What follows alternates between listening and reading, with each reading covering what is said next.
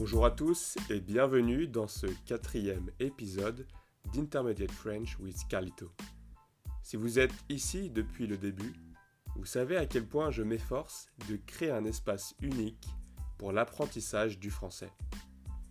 Pour ceux qui nous rejoignent pour la première fois, laissez-moi vous expliquer le concept. Mon approche se démarque par le choix de sujets intrigants, loin des manuels scolaires traditionnels. Le français que nous explorons ici est vivant, dynamique et ancré dans la réalité contemporaine. Au lieu de simples leçons, je vous offre une immersion dans des récits, des anecdotes et des sujets d'actualité qui stimulent non seulement votre compréhension linguistique, mais aussi votre curiosité culturelle. Aujourd'hui, préparez-vous à plonger dans les coulisses du pouvoir français. Et oui, chers auditeurs, nous allons voyager à travers les dix lieux emblématiques du pouvoir en France. Pour chaque lieu, vous allez découvrir les récits passionnants qui se cachent derrière ces monuments historiques. Mais ce n'est pas tout. Nous nous aventurerons aussi dans les méandres de la politique française. On va voir ensemble ce que c'est une élection présidentielle. Qui peut voter? Comment fonctionnent les élections? Et quelle est l'importance de ce processus démocratique? Alors, êtes-vous prêt à dévoiler tous ces mystères avec moi? Mettez-vous à l'aise et on est parti.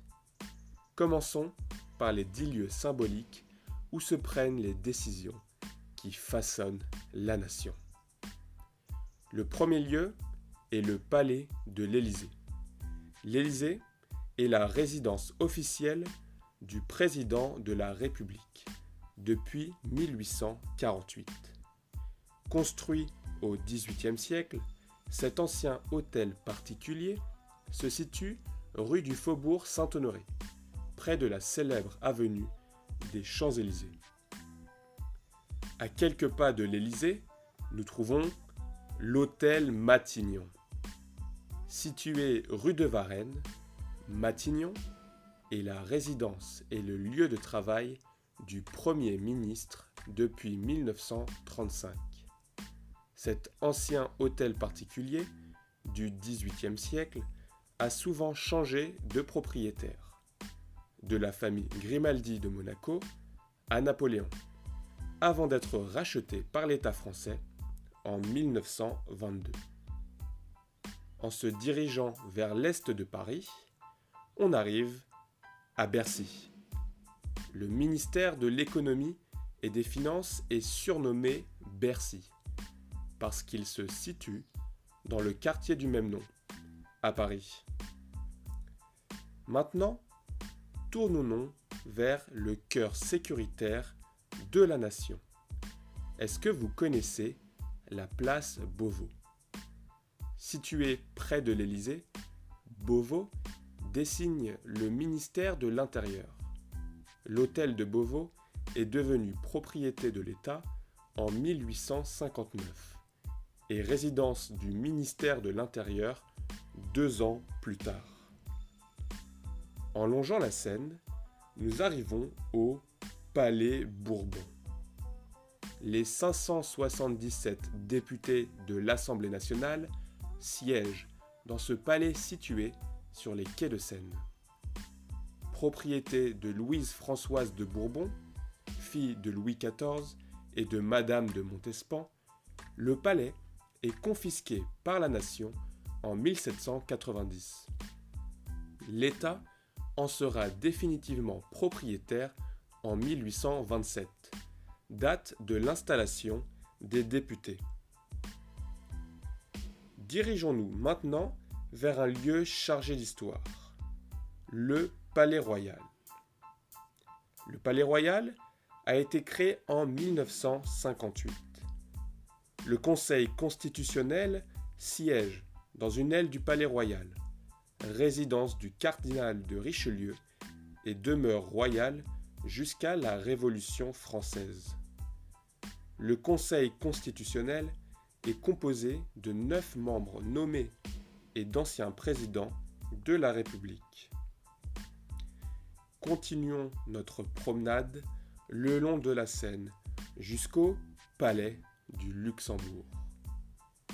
C'est à la reine Marie de Médicis que l'on doit sa construction entre mille six cent quinze et mille six cent vingt. Durant la Révolution, le palais sera transformé en prison avant de devenir un lieu de pouvoir en mille sept cent quatre-vingt-quinze. Les sénateurs s'y installeront quatre ans plus tard. Élus pour six ans, les trois cent quarante-huit représentants de la Haute Assemblée s'y réunissent lors des débats et des votes des lois. En nous éloignant de Paris, nous découvrons un havre de paix, près de Versailles. La lanterne, ça vous dit quelque chose ? Eh bien, c'est un pavillon confidentiel situé dans le parc du château de Versailles, qui était autrefois la résidence secondaire des premiers ministres. Mais en deux mille sept, Nicolas Sarkozy en a fait une résidence présidentielle. Dirigeons-nous vers la côte pour un peu d'air marin. Le fort de Brégançon. Depuis Charles de Gaulle, cette forteresse du sud de la France est la résidence de vacances officielle des présidents de la République. Ce fort se visite depuis que François Hollande l'a ouvert au public en deux mille douze. Et enfin, retournons à l'Élysée pour découvrir un lieu secret, le poste de commandement Jupiter, autrement dit le P C Jupiter. Construit dans le sous-sol du palais de l'Élysée, cet abri anti-atomique est la pièce la plus secrète du palais présidentiel, d'où le président de la République peut commander la force nucléaire et tenir des réunions de la plus haute importance. Bon, maintenant, plongeons-nous dans l'un des événements politiques les plus importants de la France. L'élection présidentielle. Comment cela fonctionne ? Qui peut voter ? Qui peut être élu ? On va voir tout ça en détail. D'abord, qui peut voter ? Ça semble assez simple, non ? Mais attendez, on va voir réellement qui sont les personnes qui peuvent voter. À vrai dire, tout le monde, ou presque. Les hommes comme les femmes, depuis mille neuf cent quarante-quatre. Les Français vivant à l'étranger et même les personnes incarcérées si elles ne sont pas déchues de leurs droits civiques. Pour pouvoir voter, il faut s'inscrire sur les listes électorales à sa majorité. Les électeurs reçoivent alors une carte qu'ils doivent présenter à chaque scrutin dans le bureau de vote qui leur est assigné. Une salle de la mairie, une école, une maison des associations peuvent être transformées en bureau de vote à condition que ce local soit un bien public. Lorsqu'un électeur ne peut pas se déplacer ou s'il est absent le jour du scrutin, il peut donner une procuration à un électeur de son choix qui réside dans la même commune et qui votera en son nom. Vous vous demandez peut-être qui sont les personnes qui peuvent être élues. Eh bien, tout candidat doit posséder la nationalité française, être majeur, ne pas être sous tutelle et ne jamais avoir eu de problème grave avec la justice. Il faut aussi trouver le soutien de cinq cents personnes élues, comme des maires, des sénateurs, des députés, venant d'au moins trente départements différents. L'obtention de ces signatures n'est pas toujours évidente. Pendant leur campagne, tous les candidats sont censés disposer d'un temps de parole identique à la télévision ou à la radio. Mais Internet et les réseaux sociaux compliquent les choses. Si plusieurs candidats veulent représenter le même parti politique, on organise des primaires, c'est-à-dire un vote ouvert à tous ceux qui le souhaitent, les adhérents du parti ou des simples électeurs, pour choisir le meilleur candidat. Vous vous demandez peut-être aussi comment se déroule réellement cette élection.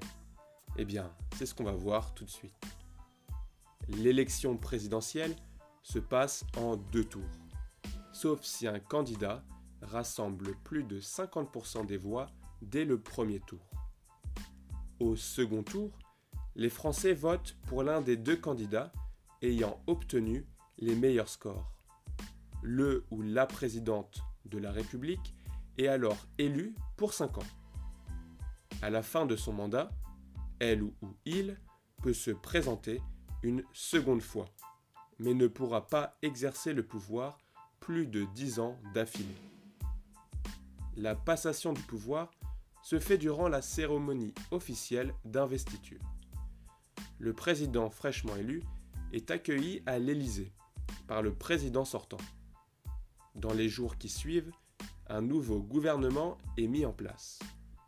Le chef de l'État nomme les ministres du nouveau gouvernement sur proposition du Premier ministre, qui lui est directement choisi par le président. Comment dire ? J'aimerais bien vous raconter une petite anecdote maintenant.